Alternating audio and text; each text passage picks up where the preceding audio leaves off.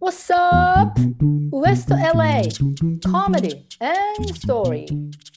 昭和女子のハッピーアワー What's up? スタンダップコメディアンのカズですこんにちはストーリーテラーのミオです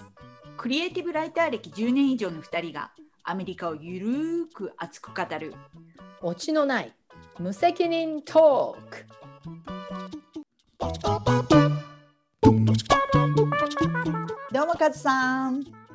どうも、みおさん。お元気ですか元気ですよ、みお さん。なんか、ニコニコしてますね、今日も。えいいことあったんですかなんかえ、い。やいや収録を楽しみにしてたんですよ。え、そうなんで す本か当何本当。本当ですかみおさん、いつから出社、出社日決まりましたかずっと家で仕事してますけど、もう去年の3月から。そみう。えっと、うん一応なんかまあ正式には6月末まで自宅勤務してくださいとは言われてて、うんうん。ただ7月以降も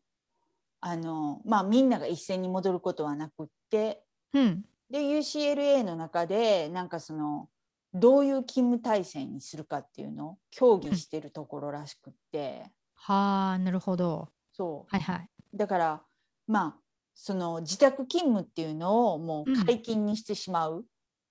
解禁解禁っていうかまあ許すああ、なるほど。うっんて。いうのもありやし、なんかそうんうのんシフト制にして、そのみんなを一気に戻すんじゃなくって、うんまあね順番にうん。あの週に何回かうん。出勤するっていう形うんにするとか、うんうんうん。なんか、テイクターンするってことですよそうね。そうそうで自宅勤務も、うんその州外の自宅勤務も許すとか。じゃあハワイハワイ行っちゃうねそうハワイ。そうそうそうで国外っていう話もなんかちらっと出てたりして 本当にそうなんジャかパンもう広がってきたよメキシコとかねいいじゃんあのそう時差同じとこでさ。そうそうただなんかそのうんそう州外とかによるとステートによってあうの、んタックスとかが違うやんうーんだからそういうのでちょっと法律的に難しいっていうかね、なんかそういうポリシーを決めるのが難しそうなことは言ってた、なるほど。うんほんじゃああれですかあのリモートワークがいろんな可能性が出てきてそでもあれなのそのもし LA に住み続けるとしてもううん自宅勤務の方がいいんですかそれとも出社ちょっと週に何回かはしたいわってどっちですか自宅勤務いいねえ本当になんで、うんなんかもうつこなんかこの間いつだっけこの間っつっても半年ぐらい前だけどさうん、なんか自宅勤務最初はいいと思ってたけど、うんちょっと飽きてきたみたいな言ってたじゃん、でもなんかやっぱいいよ自宅勤務自分の楽ペーなんスだだしあーじゃあ、うんもう許されることならずっと家でもいいやって感じそうそうそあそうううんなるほどそういいですねじゃあじゃあハワイかなんかで、ねでいいこのな間うんあのタロット占いのショーみたいなのがあってうんそのタロット占いをしてもらってうんであのインプロバイザーの人たちがそのネタで、あうの、ーんパフォーマンスをするっていうような、うんまうあんうんちょっとなんかそのす本格的なショーではなくって、まあ、うんみんながどういうふうにしたらこういうショーができるかっていうのを練習っていうか試しお試しバージョンみたいなうんうんうんうのんで、そのタロット占いをしてもらうテストをする人が欲しいっていうのでうん行ってうんで私の質問が「将来私はどこにいるでしょう?」っていうのが おーそうでそうそしたらなんかその、将来移動するっていうその可能性は確かにあるとはあただなんうかんその、何か未定のものがなんかこの決まってない事項が何かがあってそれがブロックしてるとおおでそのブロックしてるのをうん握る人が誰かいてんねんて、はあそれがなんかワイフって言っててさ だよワイフ妻って誰よみたい な誰の妻よみたいないやーみおさん本当は私に隠れて結婚してんじゃないですかね、ちょっと本当に。ねじゃなくてさもうちょっと白状してくださいよ。もうみんなの前で。実は結婚してるんだと。 ワイフがいるんだと。いるんですか本当にワイフが。いきなり私結婚してるだけじゃなく てレズにもなったって感じ。そうそうそうそうそうそう。あのレズビアンカップルで。で実はミオさんが旦那だったっていうね。そうでなんかでも、もし移動したら私は不幸になるって言っててさ、えー、それ。何それ。やだそれ。えじゃあ移動しちゃいけないってことね。そうなんか今のところにいる方が幸せって言われてたそのタロットではね。それ誰がそれタロット占いそれプロプロの人それと一応もなんかプロとは言ってたけど ね。本当にじゃあまあじゃああれじゃんハワイには行けないってことだよ。 そう。雨は旅行だけやね。そうもうずっと LA にいるいろってことだねウエスト LA にね。そうやね。まあ、でじゃああれだよあの LA にいるってことならミオさん知ってますか最近何何？最近なんと LA の賃貸うん。レントが安くなってるんって知ってますかあマジで？うんいや安くなってんですよそれがなんかちょうどこの間あの家の値段がめっちゃ上がったっていうニュース見てさ、そう家の値段は高くなってん高くなってるっていうか今多分ハイエストポイントっていうかさはあ。家は多う分ん売る人のなんかそのインベントリーって言ってほらあのマーケットに出てる数がうん多分すごく多いわけじゃないんだと思うんだよね。うんでも家の値段は高いんだけどんレントの料金が、うんあの安くなってるよって1ヶ月以上前に友達に聞いてさうんそれでちょっと探してみなよって言われたんだけどうん。でちょっとたまたま最近なんとなくチェックしたら本当に下がっててへえ。なんか LA の今ちょっと最近ちょっともうハマってんですよこの LA のもうね空き家空き家が続出。でも確かにうちの近所とかも散歩してると、あのフォーレントのうんあの看板すごい見るもんね。多いでしょ多い。今年に入ってすごい増えた。そう今年に入って突然ねババって増えて、でだってうちのブロックさうん。うちのブロックでさえフォーレントのサイン4個4 4個5個あるよ。おおうん、だなんか私 LA に引っ越してきたの2011年の年末なんだけどー。うん。うん。で要するにだから2012年ぐらいっていうのは本当にレントのもうどこ行ってもフォーレントフォーレントっていう感じだったもんねあの頃。へー。あの頃、家賃もすごい安かったんだけど、私が引っ越してきた頃ってさ。だから今も、なんかそんなような感じになってんのかなと思って、やっぱチェックしたら、うん。うん。ウェスサイドレンタルズ .com とか、はいはい。あとアパート .com とか、うん。あとあれだよ、なんだっけ、最近フェス、Facebook のさ、うん。あのマーケットっていうのあるじゃん。ああーはいはいはい。あれにも出てきて、フォーレントとか。それで、結構調べたら、なんと LA のうん。グラフが出てくるんですよ、このうんレントの値段の。ね。で、はいはいそれが2000、えっ、とね、15年、14年ぐらいから出てくるんだけど、うん。これまた2019年、本当にパンデミックのね、2019年の暮れぐらいが、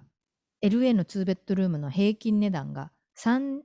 3300ドルぐらいだっただったんですよ。おお。うん。 2ベッドルームでね。うん。これがそこを境にガガガガッと雪崩のように落ちてうんパンデミックから始まって以来うん。今2000今 LA の平均が2700ドル2ベッドルームおお。えらい下がったね。 500ドルぐらい下がってますよねうおーすごいね。うんでうちのうちはマービスタっていうほらネイバーフットなんだけどうんこれもやっぱりその3300ドルぐらいからうん。うん。 2400ドルまでほー下がってます。それで、この4月になってちょっとまた少し上がったっていう。へー50ドルぐらいやっぱほら、ワクチンが出回ってきて、はいはい。あのー今、テレビとか映画のシュートも始まったじゃないですか、またさ。うんうんでそんなんで、また人が戻ってきてんのかなっていう気配はあるけど、うん。なるほどね。今ですよ、今がチャン ス今が、あのー引っ越したいならチャンスですよ、今。いや私もう今今のところ結構気に入ってるから さ満足なんかミオさんって本当にしなんかいいですね満足することが多くてうんいやなんか私のとこすごいいいんですよ大家さんがうんあの几帳面な人やしなんかね掃除とかしてくれんでしょ前庭とかのそうそうそうそうそもうお気に入りなんだじゃあ今んとこううん結構気に入ってるあの家賃も安いしさうち安いんですか安いあーいくらなんか聞きたいなここ1300ぐらいえ1300ぐらい、そうであのユーティリ光熱費とかインターネットとかうんテレビとか全部込み込みで、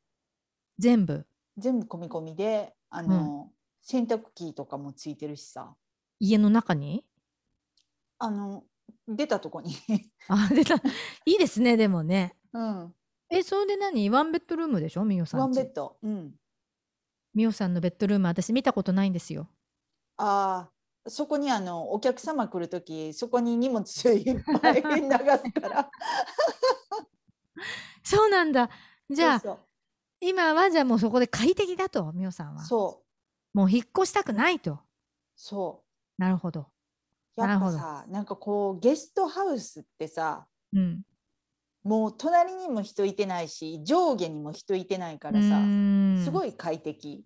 もう大声出してもそうもう誰もにも文句言われないとはい、なるほどうね、ん、でねみおさんね今のとこもう何年ぐらい住んでんですかもうねでも10年えぐらいになるじゃあやっぱり借りたのが安かった時に借りてんだ、じゃあそうやねうんうんレントコントロールあんのみおさんちいやーなんか一応なんかこの最初数年全然上がってなくって多うんうん分5年以上経ったぐらいの時から、うんあ今年ぐらいからちょっと家賃上げさせてもらうわって言われて、うんでそれから毎年なんか50ドルずつぐらい上がっててんうーんそうであのコロナが始まって、うんその値上がりがなくなってうん今ちょっとなんか停滞してるところうーんなるほどねまあじゃあこれはコロナのコロナで家賃が上がらなくなったっていう話ですねそうそうそうえカズさんとこも家賃そのまま、うんいやいやうちはうんあのー今うちもやっぱり1300ドルぐらいなんですよここおお安いね。そうなんですよでまあほらか引っ越してきた時が多分一番安い時期だったんですようーん LA のレントが、はいはい過去15年以内ぐらいでねうん。であのーでうちレントコントロールがあるからさうん。あのー家賃を上げるそのパーセンテージって決まってるんですようん。確か1年に3%とかでさはいはい。でまあ徐々に上がりつつ、うん。まあ、1300ドルぐらいなんだけど、うん。あのー建物によってはレントコントロールがない建物ってあるじゃん LA、うん。うんその1970何年以降に建てられた建物みたいなさはいはいはい。そういうところは家賃、うほら家の値段が上がったじゃないですかうん。 2013年ぐらいからうん。したらなんか1年で500ドル上がったとかさああ。レントがいますよそういう人ひえやね。そうそうだそういう人たちは今もう引っ越ししてるんですよきっともう冗談じゃないっつってはあ。私なんか、うん 前住んでたアパートってこの私が今住んでるところからワンブロックぐらいしか離れてないようなところやったんやけど、へえスチューディオで、えー、900ドルぐらい払っててその時。うん そうでなんかそのちょうど私の隣の人がさポルノ好きの人やってさえ男男ポルノ男っていうかおちょっとおじいちゃん系っていうか結構年配の人やねんけどやだ年もう配でさうんボリュームバリバリでさポルノ聞いててさえええ毎晩夜昼いもや夜だけじゃなくて昼もう間朝かからら朝からでも聞いてて うっそでしょで最終的になんか私大家さんっていうかうんがなんかそのえっと同じアパートやけど違ううんその階段使うところに住んでて。うんでそこになんかあの苦情出してさうん で 彼彼をあの取るか私を取るかにしてくれみたいな。何それ。そうであの録音じゃあ録音してって言われてう。うん。で彼のそのドアの前で録音してさうん。そのポルノをねうん。で大江さんにそれ渡してでん大江さんがなんかそれ裁判所に持ってって、うなんん。かイビクションしたのした、え、でもそれさ、で、出てたのそのおじいさん。うん、出てた、 え、ちょっと、でもそれさ、その大家さんが、うんコンコンって言ってさ、 そのおじいさん家に、うん、で、そのポルノをやってる時に、おーおーおーとか言ってんでしょ おーおーおーみたいな。ねえ。ねえ、朝から晩まで。マジで そのおじいさんの声は聞こえてないけどねででも、その、女の人とかがさ、 そうそうそうおおガーッとか言うんでしょあれあねえほんでコンコンって言ってさうん「すいませんちょっとポルノの音がうるさいんですけど」とか言わなかったのかないや一回ねなんかウォーニングを出しててうんでちょっとなんか収まったんやけど、うんそこからまたなんか徐々になんか増えてまたきねてみたいな、 やっぱやめられへんかったんやな みたいなさやっぱポルノはやめられないとそうそうそうおじいんさんになってもそうでちょうどそれごちゃごちゃしてる時にこのうん今のとこ見つけて、うんであの家賃もさちょっとその前のとこよりは上がる上がるけれどもうん条件が良かったからうんあーやっぱもう引っ越しちゃおうと思ってうんでもう引っ越しますって言って、うんうんでそしたら「あーもうイビクションするから彼のことあれうんそれでを」でなんかその家賃も うんあの1年目なんかちょっと下げてあげるみたいなこと言われてそうなんだそうそうそう、へえだけどまあうんね、またこれで次どんな人が入ってくるのかもわからんやんそういう時って、うんうんうんそうだからやっぱ引っ越しちゃおうと思って引っ越して、ああうんでだからその壁周りに人が住んでない方がいいって話なんですねそうそううそうそうそのポルノの苦い思い出が そうそうそおじいさんのくせに朝からポルノ三昧でうそうポルノはやめられないとそなんかうちそういうのないんだけど隣がさう、うん、ゲームをやる人なんですよほうでそれが戦闘ゲームみたいなさあなんかあ戦争ゲームみたいなのやってて やりだすとすごいおとなしい人なんだけど普段、うんもうね、ブワーンとか言って、なんか、ゴーとかね、ブワーンとかいう音が、始まると1時間2時間やってんですよ。へえ、これで、たまに私なんかオーディションで、うん、声のオーディションとかで録音しなきゃいけない時があるんですあよ。その時に、始まっちゃう時があるんですよ、たまに。あはいはい始まったよとか思ってさ、う今ん声の録音するから、なのに、ボーン、ボーン、ビョン、ボワー、ボワーとか言って、で、あれ、うちの旦那にさね、これ映画見てんのかな何なのかなって言うと、いや、うんほら、ゲームだよとか言って、戦闘ゲームやってんだよとか言って、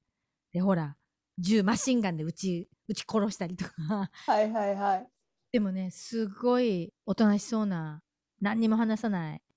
ちょっと、す生きづらい人なんだろうなっていう人なんだけどさ、うんでも12時間で終わらせてくれるんや、まあ、ずっとやってないんだよね。うんでもそれがランダムで、昼間にやるときもあれば、なんか夜やるときもあって。へえで、たまに土日はクラシックミュージックガンガン聴いてて、クラシックも聞くのねもうね、それが激しいんですよ、そのクラ、ほら、クラシックって そうなの激しいじゃん、結構、なんだかんだ言って。はいはい、ねもうなんか、ダララランダンダンボーボーみたいなさ、もうね、もう、なんでお前はドラマが好きなんだみたいなさ、で、アレンがさ、これは誰々のなんとかっていう曲だよとか言ってさ、注釈が入るんや詳しいね、君みたいな。で、まあ、ポルノってわけじゃないんだけど、うちの隣のアパートが前に夏にさ、うんすっごい暑い時に、もうみんな、な窓を開けて夜の9時ぐらいにさ、はいはいエアコンないからうちのアパート。うんで、みんな窓開けてたの。うんそしたら、そこから、うわーとか言って、 声が聞こえてきて、うんえ女の人のさ、若い女の声が、あおーとか 言って、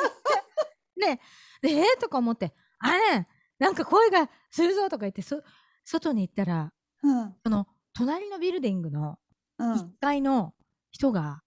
窓を開けっぱなしでことをやってたのねその営み中であーで多分その窓を開けてるってことも忘れてたんだと思うのあそしたらもう女の人の声が「Oh God! Oh God!」とか言って「Oh my God!」とか言ってもう私とあれんどこの部屋だとか言ってまた走ってってさまあそういうこと一回ありましたよあれは楽しい思い出でしたけどね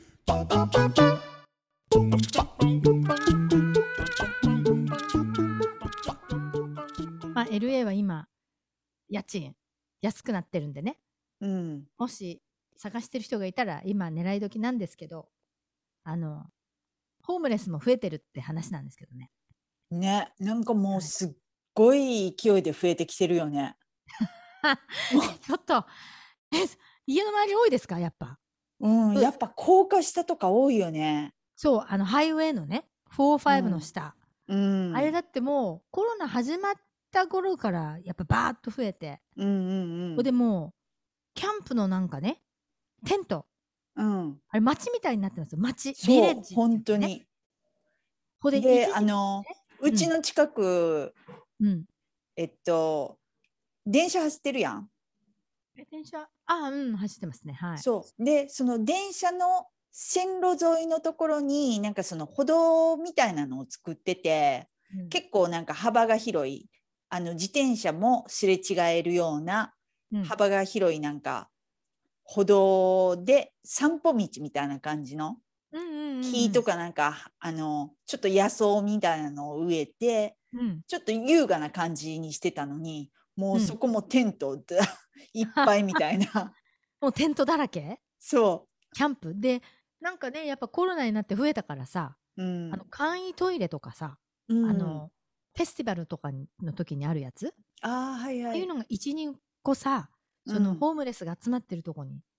あるでしょ今なんか町が提供して一るら時しい期んだなよんかあってなんかまた取り払われて、うん、そう今またなくなったうちの近くのはね、なくなったんだじゃあうん、そうなのかななんか公園とかにも増えてるしね、うんうんもうとにかく多いよね今ねやっぱありのエコパークとか見た最え近見てないあのあの池が池っていうかレイクがあるとこそえどうなってんなそこうもうさあそこうん本当街みたいになってるテントキャンプの街みたいなそうでなんうかんその、多分寄付する人とかなんかそういう人たちもいるみたいで、ななんかそ、の何リビングみたいな感じのうんあ、のソファーセットとかが置いてあって そこでみんななんかお茶してたりとかさ外ででしょそうでシャワーとかも、えもう簡易じゃなくってうん何あの木で作られててさ何木でどういうこと木で作ってるってあの何囲いっていうのプラスチックとかじゃないねんあなおしゃれな感じになってるってこおとしゃれになってんねんねめっちゃ、へほいで何外にシャワーがあるのそう水かなあれ多分ねあれでなんかあのみんうんうなんそれでガーデニングとかもしててさ、えやさ野菜とか育てて 作っさ てんの公園で何それすごいねすごい誰さシャワーって水なのかないやーどうやろねねえでもきっとさソーラーパネルとかなんかがあればさ、うんお湯とかおも作れるよねきっと。じゃあ何エコパークのそのヒップスターたちがあれホームレスになってんのかなどうやろなんだねろうねそのいいねそれね、うん、なんか楽しそうっていうかねそ逆うにでもやっぱさあの住人の人たちはさ迷惑やんそれれやねえやっぱ嫌なんだそうやっぱさあそこエコパークまあもともとなんか結構悪い地域あってさ、うんそれが綺麗になって、うんお金ね費やしてエコパーク自身もすごい綺麗にしてさ、おしゃれなイメージにしてなんかうんみんなそれで将来をそこに見て家とか買ってるやんそこで。あーそうジェントリフィケーションでしょジェントリファイドされてね、うん、うんうんでそこでねホームレスの人がそういう感じでもう公園支配されたらさ、うん公園にも行かれへんなってさまあでも子供とかねいる人はやっぱちょっとあのやっぱよろしくないと思うかもしれないねそうそうそうそう。なん、か昔の新宿のさなんうん、か西口に地下街みたいなのがあって地下道が うん、あそこで昔私が日本に住んでた時になんかほん不老者多かったんですよあの辺へえ、でそのアーケードっていうか地下街のさ、うんあ、のなんだっけ駅降りて、うんあ、の高層ビル街があるじゃないですか新宿のね、はいはいであそこにつな行くまでの間にバーッとホームレスの人がいてうん、日本はやっぱほら段ボールかなんかで各家庭を作ってはいはい。あそこでよくでも鍋とかやったりとかさあー鍋鍋やる道具とかも皆さん持っ ててなんか楽しそうだったしうん、あとその高層ビル街ずっと抜けていくと1個西新宿公園かななんか公園があったんですよあるんですうよ、あそこん、多分今もあると思うんだけどあそこにやっぱテントになっててテント街で あそこはさはいはいはい。あのホームレスの人がやっぱり街みたくして暮らしてましたよ昔なるほどね。あれもうないのかもしれないけど。で、こっちに引っ越してきたときに、やっぱ、ホームレスの人が殺伐としてたからさ、そのサンフランシスコ時代は、うん、当時。だから、なんか、街で歩くとさ、うん、こうチェンジプリーズとか言ってさ、あすんごいそのホームレスの人がアグレッシブ。もう、金くれっていうのが、すごいアグレッシブだったんですよ。あ、うん、だから、なんかほら、乱暴されるとかはないんだけど、もちろ。うんん、でもすごいアグレッシブだったからちょっとそういうなんか東京のそのまあ平和なっていうかその平和じゃない部分は私が知らないだけなんだろうけどうん、なんかそういうのを見てたからなんかアメリカのホームレスってかなりホーなんかアグレッシブでなんかやだなと思ってたんですよ、うん、でもチェンジでも必ず25セント持ってね私、うん、あげてたんですよ最初の頃偉いやん。 そうこっちの方が貧乏学生なのにさなんで私が配んなきゃいけないんだって感じだったんだけどうん、でも一回なんか、あのーなんかレストランで働いてた時のさ、うん、あの帰りに、持ってたんですよ、ジャパニーズフードのレフトオーバーを。うん、これで、ホームレスの人に、その人はもうテントとかなくて、本当うんに通りに座ってて、夜を過ごしてる人でさ、で、何でもいいからくれって言われたから、うん、これ、ジャパニーズフードのレフトオーバー、残り物なんだけど、食べるって聞いたら、うん、ノー。 ノーサンキュー。ノーサンキューって言われたんですよ。白人のホームレスに。でもサンキューはついてたんやそこに。 ノーサンキューとか言って言われて、そう。ほいで、それ以来、私はき気持ちを変えて、うん。もうあげな、あげなかろうと思って。なんかホームレスの人結構なんかそのレフトオーバー拒否する人多いよね。そう。あれ、やっぱお金をもらってドラッグ買うんですよ、あの人たち。あだから逆にお金はあげない方がいいよってその頃誰かに言われて、あ、なるほど、ね。あげても結局ドラッグ買っちゃうからっつっうて。ん。だからレフトオーバーあげたらいりませんとか そんなえり好みすんなお前とか思ってさサンフランシスコやばいよねホームレス。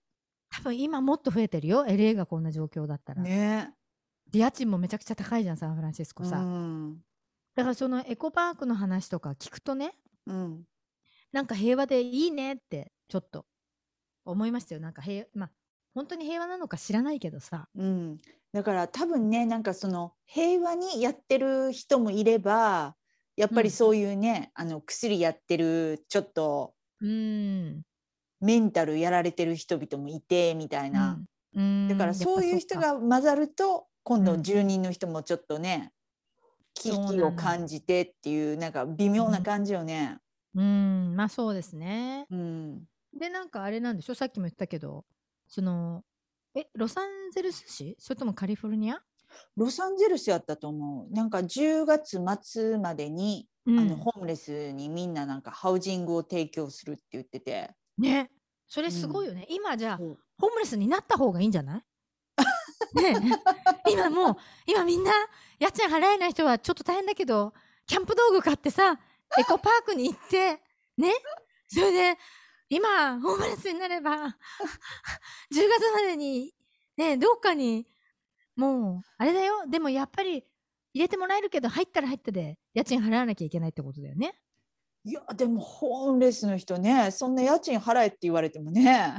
だってでもさ、どうすんの市が家賃払ってくれんのそれ。ただ、ねだって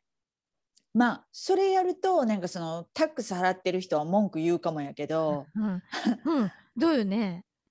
でもなんかその、うん市がハウジングを提供することによってうん、結構なんかお金を節約できるえそっちの方がねなんかそのなんで犯罪歴も減るしあー警察出動とかもなくなるし、うなんかそれで病気とか怪我とかする人も出てくるからあーだからそういうので、まあ、病院代っていうのうんメディカルの方も減るしみたいな。でもあれさ、うん犯罪ってホームレスの人やってんのホームレスってなんか結構なんか全然き害がないじゃないですかやっぱりあんまりなんか変なことされないっていうか私たちもうんでもやっぱりあの人たち犯罪をしてるの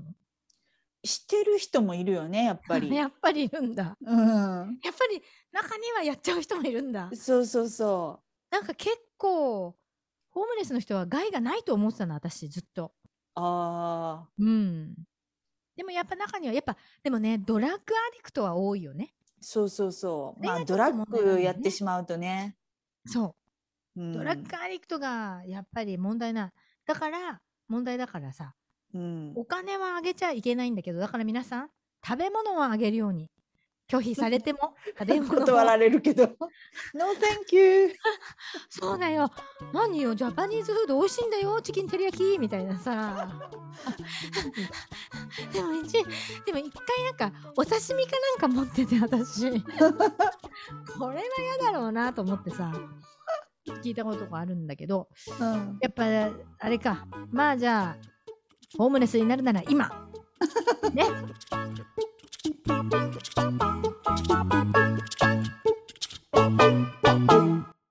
あのブッキングがちょっと始まってるんですよやっぱ LA もおおう。んあのーライブのシアターのショーうんうんあれをちょっと LA からちょっと外れたとこなんだけどうん8月にからずっとオンラインショーやってたんだけどうん。 8月のショーから、あのーライブでブッキングすることになるからやらないとか言って言われておお。でそれが、えっと、シアターが今の段階だと50%うんうオんキュパンシーでやるから、うんあのーカンフタボーとか聞かれたんですよ。うんうんでまあ今からだと8月ってどうなってるか分かんないからさうんでだからいいよって一応やるって言ったんだけどうん。そんなこんなでそろそろ始まるのかなっていう感じですね。あそうあいうでも確かに私も、あの5月うん、の下旬やけど、うんあのもうあの何ワクチン打ってるんやったらやるとか言われて、うんうんうんそれうんはアウトサイドで、そうそう、うん、わかるわかる。で200人ちょっと入るところやから、まあ、100人ぐらいうん、入るけどって言っていう話をしてすた。ごいじゃないですか。うん、素晴らし始い。まりましたね。始まりましたね。あとやっぱりそのアウトサイドのショーも話がやっぱり来てて、うんうんまあ私はちょっとワクチン打つまではまだ嫌だなと思ってさ、やっぱミオさんもそうかもしれないけど。なんで、あの、やるって言ってないんだけど。うん、ででもも来週でしょカズさなんんですか来週じゃなかったっけワクチン2回目そうなんですよ。来週ですよ、ミオさん、私の2回目あはっと。いう間ねだから5月の、えーじゅ中旬うんにはもう晴れて、うん私は外でもできるようになります。はいで、みおさんもそのくらいでしょだって。そうそう私5月の10上旬に受けるからあ、予約したのももう予約した予約しう。ましたよ。おー偉いじあゃのないですか。前回の収録の直後 に予約しましたよ。いや、まあどうなるかわかりませんけどね。うん、あそれで、あの、まあブッキングおめでとうございます。りがとうね、ございます。はい。晴れて、ワクチンを打って、うんどうなっていくのかわかりませんけどね、これから。ね、でもなんか映画の撮影とかテレビの撮影もだいぶ少しずつ戻ってきてて、うんうん、なんかみんなコロナの検査しながらやってるみたいですけどね。そう。ほいで、まあ私とみおさんは、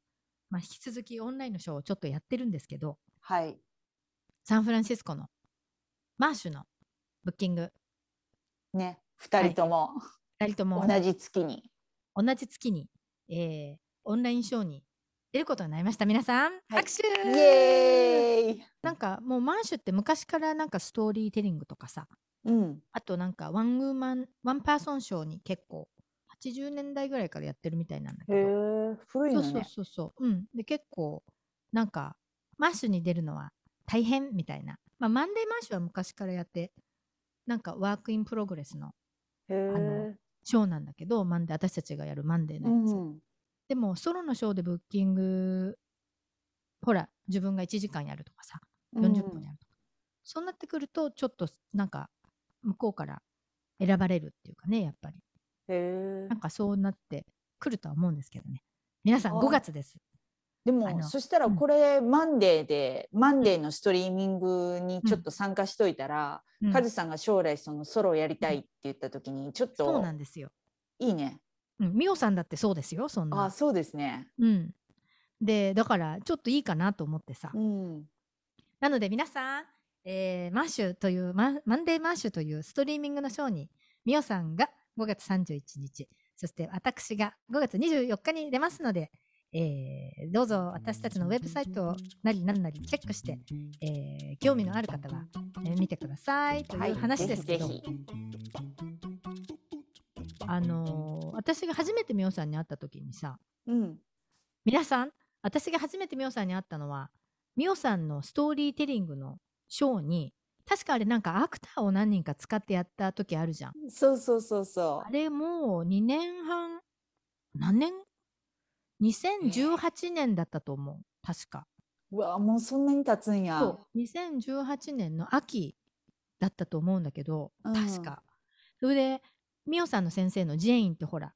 ジェインがうん。ミオっていう子がいいんだけど、ストーリーテラー、私が教えてる子で、なんつって。ほいで、ちょっとアクター探してるから、あんた、時間あったらちょっとやってくんないとか言って。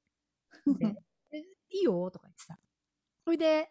行って、したらそれがミオさんだったんですよ。そそう。何人かね。あの、で、私、ミオさんのその話の、大家さんの役ね。う。確かそうそう。おばあちゃんの大家さんね。でそうあの大阪のミオさんがアパート借りてた時のねアパートっていうかそうマンションか知りませんけどそうそそれ であったんですよみな皆さん私たちの出会いはミオさんのストーリーテリングで私がアクトアウトをしたって話なんですけう。どねそう。もうカズさんがさ 日本語でなんかペラペラペラペラ喋っててねあのステージの上でさえ喋ってた私そう日本語でねえ誰に喋ってたのいやそれはなんかその一応まあ話の設定として私がうんまあ、あの内向的な人間やから、うんその誰かがなんか喋ってる時に私はいろいろこの頭の中でうんあの会話とかシチュエーションとかをあのいろいろ想定してうんいろいろ考えてるけどまあ外には出してないっていう話うん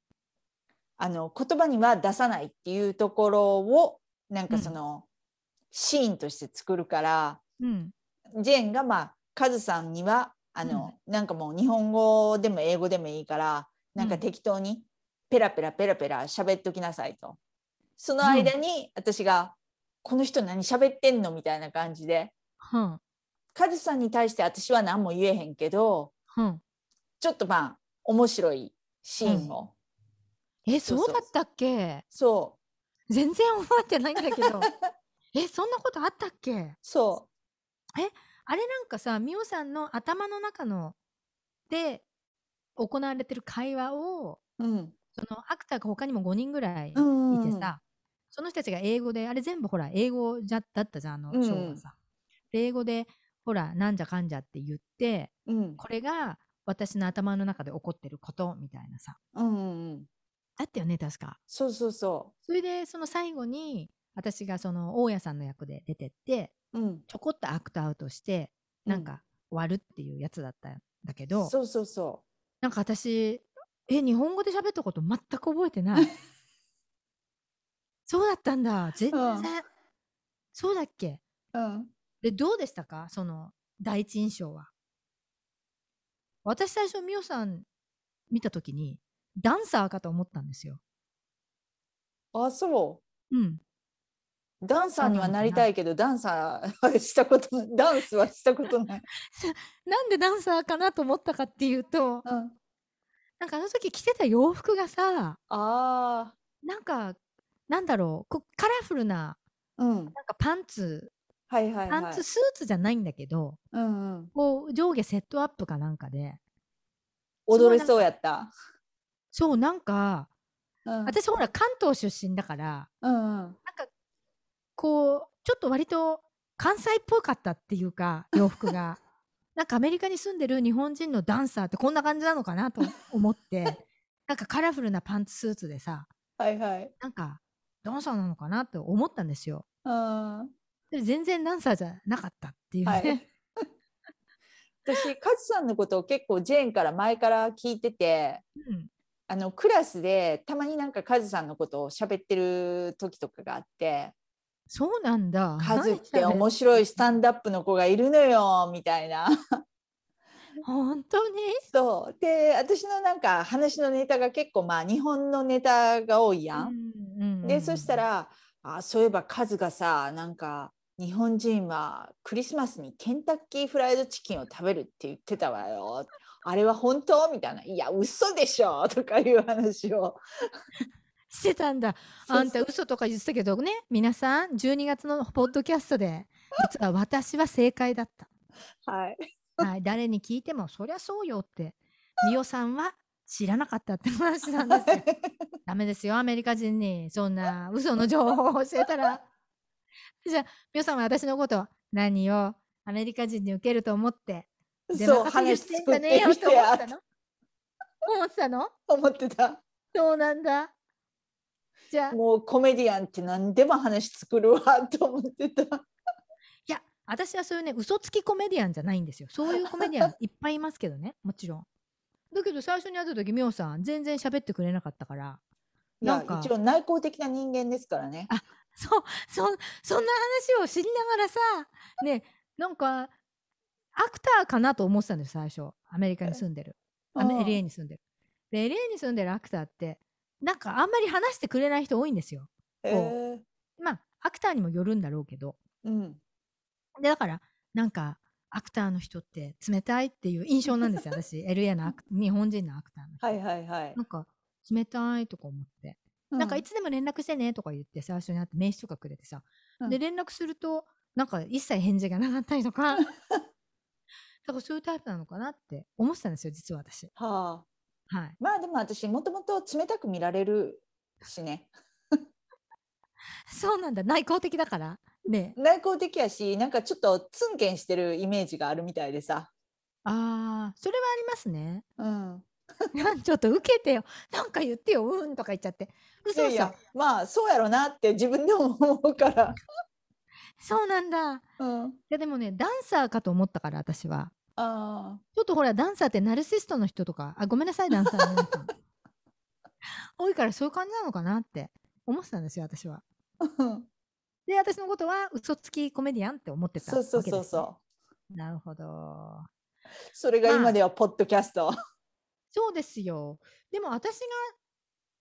なんか私が多分そのショーが終わってうん、ほいでちょっとミオさんに話しかけたんですよなんか日本人同士、なんかうん喋らないでこのままバイバイするのもなんかツンケンしてて嫌だなと思ったからうんそれで喋ったら割となんか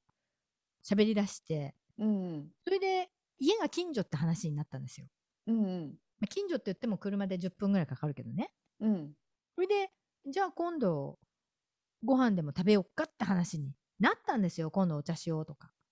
なるほどねえご飯が最初やったっけお茶じゃなくてなんかブレックファーストかなんかあーそうなんなんかブサンデブーランかチやブランチしたんですよ、サタデーかサンデーに。あーそう場所覚えてるわそ名う前覚えてないうけちのど近所、そう。なんか、しけた店で、ごめんなさ い。新しい店だったんですよ、あそこ。しけた店で。あそこ今なんか全部ビルディング閉まってますよ、確か。あそうなんややばいです、あのビル。あららそれで私が、みおさんに、あの、モチベーショナルパートナーにならないみたいな。あーそこだけなんかなんとなく覚えてるわ覚えてる、うんあの頃私ちょっと、キャリアで悩んでた頃で、うんうんそれでモチベーショナルパートナーにならないみたいなことを言ったらいいですよとかあっさり OK もらって あっさり OK だったみたいなはそこでミートパイ、い そうミートパイが設立されたんですよ皆さん、はミい、 ートパイっていう私たちは一応団体なんですあんた団体いつもあの会員は2人ね であの要するに自分が今年はこれをやりたいとかいうのを決めて例えば1時間のショーをやりたいとかエージェントを探すとかうんねなんかウェブサイトを作るとかなんかそういう一つの目標を立ててでお互いにそのあこういうのああるよとかこうやったらいいんじゃないとかこういうアイデアあるんだけどどう思いますかとかそうやってお互いにモチベーションし合ってそのお互いのゴールを達成し合うそういうグループなんです よ私たちは。 そモうチベーシそョうナルモチベーショナルパートナー。でそのミートパイの名前はねあのエンピナーダっていうレストランレストランというかあ何れですかエンピナーダってどこの国え国サザンヨーロピアンラテンアメリカだってサザンヨーロピアンなんだ。っうんてことはなグリークとかあっちの方だってそうだよねメディタリニアンフードじゃんあれ。うんそこでミーティングしたんですよね。そうそうそうでその時カズさんエンピナーダのこと知らんかったもんねそうでなんじゃそりゃっていう話でそれはミートパイだよっていう話から なんかねじゃあこのグループっていうか私たちのミグループはミートパイにしようみたいな話になって なんかなんの面白くもない話ですね。 なんかさそうそれでじゃあグループの名前何にするとか言ってさうんそうでミートパイになったんですよ。はいでもミートパイっていうのは肉のパイだけじゃないんですよ。うんそのミートだけじゃなくて出会いのミートっていうねそそれがかかってるんですよ皆さん私たちのミートうパイ。そうだからスペルはね MEET でミススペリングじゃないんですよでもさちょっと今 ちょっと待ってみようさんなんかすごい今真剣に喋ってたけどさ自信満々に。でもさちょっとちょっと質問があるんだけど、はいあのさそのミートパイっていうのをうんどこかで公言してますか私たち、あれあのーウェブサイトとかないじゃんだって私たちないでもポッドキャストをミートパイプロダクションって書いて るよ私たちあれあれミートパイプロダクションだったっけちょっとだから私たちさ、じゃあそう、ミートパイプロダクションっていうのは皆さん、ポッドキャストの、そこから来てるんです。そうということで、美穂さん、ミートパイの、じゃあ、ウェブサイトを作ってください、そろそろ。もう、あの、株式会社にしますから。ねえ。あれやる気ないのいや株式ってなんかまたでかいこと言ってるわと思っ てちょっと、えねえ、ちょっと私、そんなホラー吹きっぽいねえ。何にもやらないくもせうに。コメディアンだけに また話していいねえあれ話でかく、あ、なにホラ吹きホラ吹き大魔王ねえ。いや、ホラ吹いてるつもりは全然ないんだけどさ、やっぱりそう感じる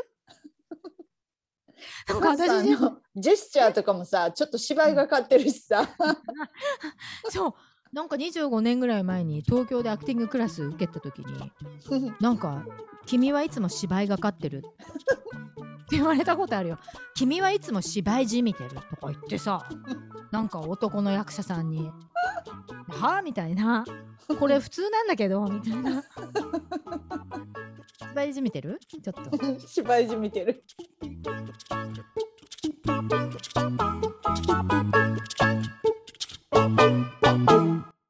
ということで、えーどういう張って締めていいか分かりませんけど、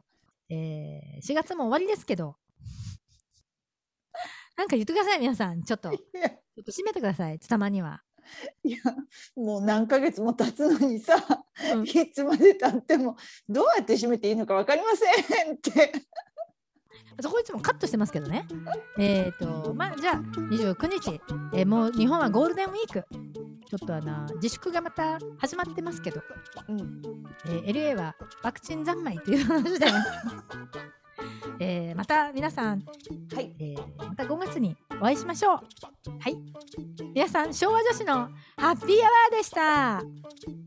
聞いてくれてありがとうい、どうもーじゃあねーバイバイ。 「